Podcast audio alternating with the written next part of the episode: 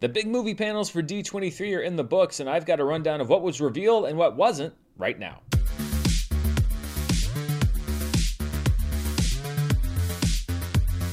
Hello, everybody. I'm Dan Murrell here with a rundown of a busy afternoon at D23. If you don't know what that is, it's the big Disney Expo. It's basically their own Comic Con that they run down in California. There was a panel this afternoon that was devoted largely to Lucasfilm and Marvel stuff, and there were some reveals, some cast reveals, some footage reveals. I do have to say that going into this afternoon, I was a real dummy because I saw that there was a live stream from D23 and I thought it was a live stream of the panel because Disney has done live streams of things like Disney Plus Day and some of their presentations before. So I was like, oh, cool, they're live streaming it this year. So I get up, I turn on the live stream, and it's like their talent there at their streaming studio with about 30 people in the audience who were like really upset that they couldn't get into the big panel that was already happening. They're like sitting on the floor. That's a tough job for those folks because they have to realize that they're nobody's first choice at the convention. So this was not a live streamed event, but the news was coming out as it was going on, much like Hall H at Comic Con. And when it comes to streaming these events, I honestly do get both sides of this discussion. The people that say, hey, it should be an exclusive live event for the people in attendance, and the people saying, hey, it should be streamed so that everybody can enjoy it. But I think overall, just seeing the reaction, and this is similar to what happened at Comic Con, what people have to understand when they look at these events when you're not in attendance is that this was first and foremost for Disney a live event. This was not intended to be an event made for the audience at home. And I've seen already a lot of people complaining about what was revealed and what wasn't revealed and saying, like, oh, it was such a disappointment. You have to keep in mind, first of all, that if you were in that hall today, you got Harrison Ford live on stage talking about Indiana Jones 5. You got an exclusive look at Indiana Jones 5. You got the cast of nearly every upcoming Marvel movie and Star Wars movie and or TV show, including Andor. And then there were exclusive looks for the D23 2023 audience at about a half dozen Marvel shows and other properties. So I really think you'd be hard pressed to talk to somebody who was actually in the event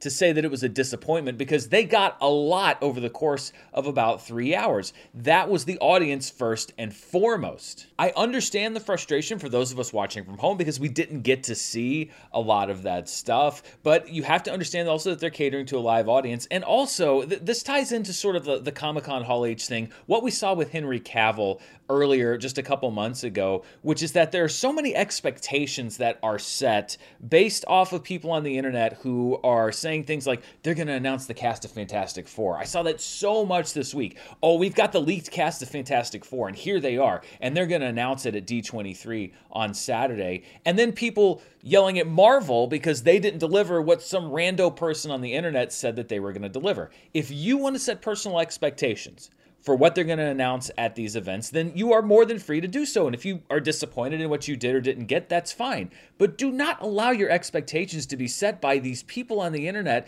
that leak this stuff for likes and shares and website traffic. Because here's what they do they'll make 27 predictions, and then two out of those 27 predictions will actually happen. And then those two out of 27 predictions that come true, they'll go to their audience and everyone else and go, like, huh, see, I know what I'm talking about. I know what's really going going on, and then they'll spout all this other BS stuff that has no basis in reality, like the whole Fantastic Four thing, and people take it seriously and get angry at Marvel for not announcing it. If you wanted a Fantastic Four announcement today and you didn't get it, you have every right to be disappointed, sure. But if you think that somehow Marvel welched on a deal because some person on the internet said that they were going to make the announcement and they didn't, then you really need to reevaluate your relationship with online media. Because unless Marvel said directly, we're revealing Fantastic Four and then didn't do it, they didn't welch on anything. It's all about setting your expectations, but base it on your own personal expectations, not what some who knows who out there is saying is gonna happen. All right, rant over. Let's talk about the stuff that we actually did see and hear about today. First up this afternoon was Lucasfilm, which brought some footage from a few different things. The first thing they talked about was Andor, which is the new Star Wars original series. that's premiering just in a couple weeks here. They had one final trailer. I have to say that the more that I see of Andor, the more I'm anticipating this show, maybe more than almost any other Star Wars series on Disney Plus, save perhaps for The Mandalorian. First of all, it's probably because Rogue One, right up there with The Force Awakens, is my favorite new Star Wars film. I just love that universe. I love the look of it. I love the feel of it it. And so I'm excited to return to that era and that look. And I love the look of the show in all of these trailers. It actually looks like a movie or a TV show. It's not brightly lit or looks like it's shot in the volume. It looks like it's actually shot out there in the real world. And I just like the aesthetic that I've seen so far. And then we have these returning characters. You know, we have Mon Mothma. It'll be interesting to see how she's navigating that transition from being sort of tied into the Imperial Senate to leading the rebellion. I think that there's a lot of learning that we can do about Cassian Andor and his character. And then I'm obsessed with Stellan Skarsgård in this show. I don't I only know what I've seen of him through the different clips and stuff, but I'm obsessed with just about everything about him. I'm obsessed with the fact that he says Cassian Andor. Cassian Andor. I'm obsessed with the hood flip. I'm obsessed with him just yelling everything. At what cost? Everything. I really can't wait to see what Andor has to offer because I think this maybe could be what I thought was the most unnecessary Star Wars series, but maybe one of the best, much like Rogue One. I saw no need for Rogue One when it was announced, and yet it came out as one of my favorite Star Wars movies. We also got to look at Tales of the Jedi, which is a series of shorts that are premiering on October 26th. It'll be three shorts that are dedicated to a young Ahsoka Tano through various parts of her life, and three shorts that are dedicated to a young Count Dooku and his fall from the Jedi Order. This also looks like it has some interesting new twists in the Star Wars mythology. I can't be entirely sure, but it looks like there's a shot of Ahsoka undercover at Padme's funeral. Maybe this was already included in a previous Star Wars animated project. I'm not really up to snuff on all that stuff.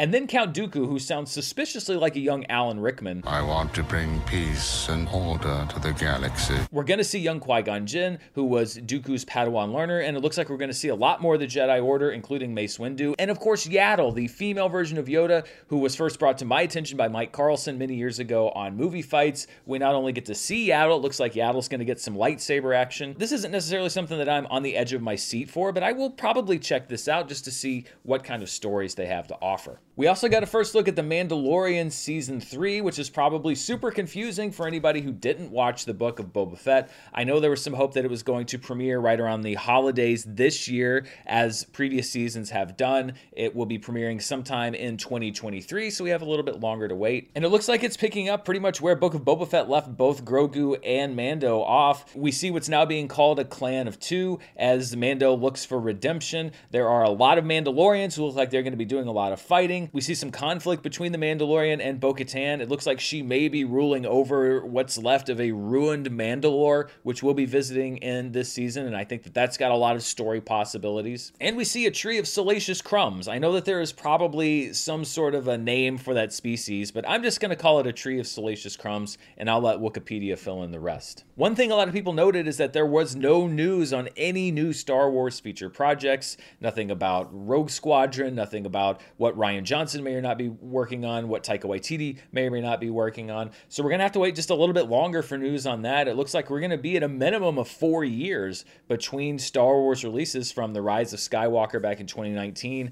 I don't see anything hitting theaters before 2023 and probably past that. We also got a new trailer for Willow, the series that hits Disney Plus starting on November 30th. I've never been the hugest fan of the movie Willow, but I am all for Warwick Davis getting work, so I'm somewhat excited that this series is at least existing. Andor, I think this really looks beautiful. I love the fact that it, it seems to have been shot out in the world. You've got Warwick Davis with a flamethrower. What's not to like about that? We also got news that Christian Slater is somehow going to be involved in this series, and I'm a big fan of Christian Slater. I could actually kind of see myself liking this show kind of apart from the original movie. I could see enjoying this show as its own standalone thing. So it's something I'm going to keep an open mind about. Super high, high fantasy doesn't always appeal to me. So I'm not quite sure how I'm going to react to it, but it's at least gotten my interest. The last thing that Lucasfilm showed was a look at the fifth Indiana Jones film, which only the D23 audience got to see for now. Harrison Ford was also there in person and seemed to have gotten emotional, uh, and the fact that this is going to be his last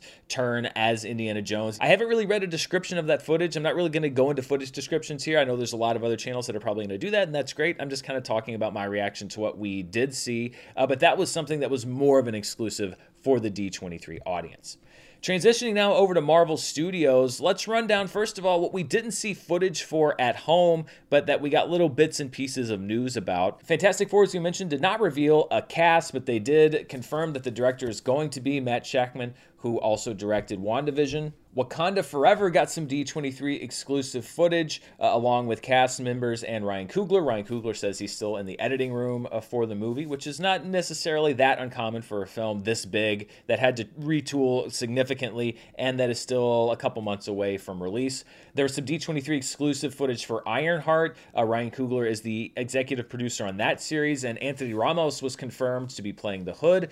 There was some D23 exclusive footage of Ant Man and the Wasp, Quantumania, and confirmation that it will tie in directly with uh, Avengers The Kang Dynasty. Kang was apparently also shown in some D23 exclusive footage for Loki Season 2, along with the revelation that uh, Ke Huy Quan was cast in the show as a TVA agent. So, good news for everybody who enjoyed Everything Everywhere All at Once. There was some talk about Echo, confirmation that it has finished filming, and surprise, Kingpin's not dead. Vincent D'Onofrio confirmed to be returning for that series. Also, a little bit of information about Daredevil Born Again. Charlie Cox was there uh, for the crowd along with Vincent D'Onofrio. It will begin filming next year with an 18 episode run. Apparently, the audience was also shown some of Daredevil's return that is coming up in the She Hulk series on Disney Plus. Armor Wars, which was a big question coming out of Comic Con because it wasn't even mentioned. It is still happening. Don Cheadle says it begins filming next year. It's going to pick up after Secret Invasion, which is something we did get to see that I'll talk about in a moment. And then there was some D23 exclusive footage shown of the Marvels, which confirmed there is going to be a lot of switching places between all of the different Marvels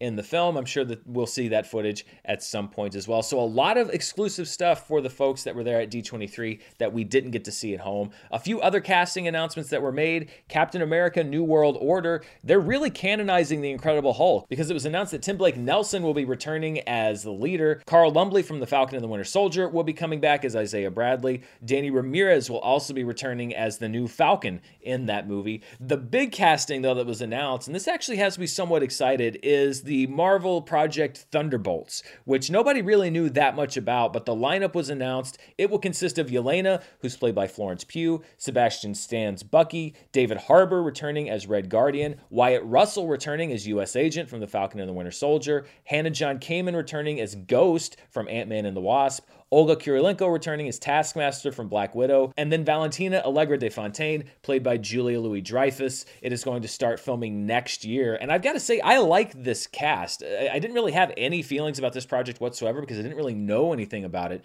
But when you look at the people who are sort of anchoring this team, you've got, of course, Sebastian Stan, who's been part of the MCU almost from the very beginning. You have Florence Pugh, who was a breakout character from Black Widow. But then everybody else, it's sort of this island of misfit toys of characters for people people that have been in movies that don't quite have a place to go. Like Ghost is sort of floating around out there after Ant Man and the Wasp. And what are you going to do with Red Guardian? U.S. Agent, where does he go from here? It's a lot of different characters that are at a stage where you can reinvent them. And I think that this could be a really fun team. I mean, you have a great set of actors. Apparently, some people were underwhelmed by this announcement, but I think this is, this is actually a pretty exciting lineup. And it's taken this project from something that I really didn't know anything about and wasn't really excited for to something that is definitely going to be on my watch list. As far as things that we actually got to look at footage for at home, there were only two projects. One of them is what is being billed as a Marvel Studios special presentation that comes out in October called Werewolf by Night, which is an adaptation of a comic book story. It's directed by composer Michael Giacchino, which is kind of a surprise to hear, starring Gael Garcia Bernal and Laura Donnelly. Basically, from the footage that they showed us, it looks like Marvel's Grindhouse, or at least that's how they're marketing it. This black and white, really kind of gritty, down and dirty horror movie. I've got to be honest, I'm not super excited or not excited for it. I'll probably check it out out of curiosity, but I could see it going either way. The big thing that we got to see, though, was the trailer for Secret Invasion, which sees Nick Fury apparently returning to Earth to battle a Skrull takeover. We see War Machine returning as Fury asks him what he knows about his security details, so it seems like they may be targeting heroes, Earth's heroes, or perhaps government figures. I like the scene that we saw of what appears to be Talos in Ben Mendelsohn form form in a room where everybody suddenly shapeshifts into the same person. And it just goes to show you the scale of this conflict that we could be looking at. I'm not even going to say that certain characters are returning because you never really know. We saw a little bit of Martin Freeman, whether that character is actually going to be coming back or whether he is a Skrull, we'll just have to see. And with all of the political intrigue and what looks like infiltration of the government at different levels, I kind of got Winter Soldier vibes from it. And I don't want to jinx this. And of course, this is also all marketing, and Marvel markets everything they do really well. So this could be not at all what the tone of the series is. But this is another thing that we hadn't really seen anything from. I've always been skeptical of the Skrulls in general as a story point because I just think that you can take some real narrative shortcuts that don't really make sense and like, oh no, they were a Skrull and kind of write off stuff. This is something that also has kind of moved up my interest list. And really anything with Samuel. Jackson coming back as Nick Fury, he looks kind of like the Nick Fury on a warpath that we saw in the early MCU, which I like the Nick Fury that we've had recently, the more kind of contemplative, retrospective Nick Fury. But at the same time, I like it when he is the man on a mission. So I'm excited for this show, and we'll see where it goes from here those are the big reveals from the panel this afternoon. Of course, some stuff came out yesterday and will probably trickle out the rest of the weekend with D23. But what did you think? Did this meet your expectation? Do you maybe need to listen a little bit less to random people on the internet and what they say is going to happen? Let me know down in the comments below. And as always, thank you for watching me here on the channel. This week, upcoming, I've got a lot going on. I'm going to be recapping several streaming shows. I'm doing them two to three episodes at a time. So we've got House of the Dragon recaps, She Hulk recaps, Rings of Power recaps all coming up, along, of course, with box office stuff and reviews. Please be sure to hit that subscribe button if you like this video, share it with your friends, and if you want to check me out on Patreon, you can see me at patreon.com slash Dan Murrell. Thanks for watching, stay safe, and I'll see you next time. Bye.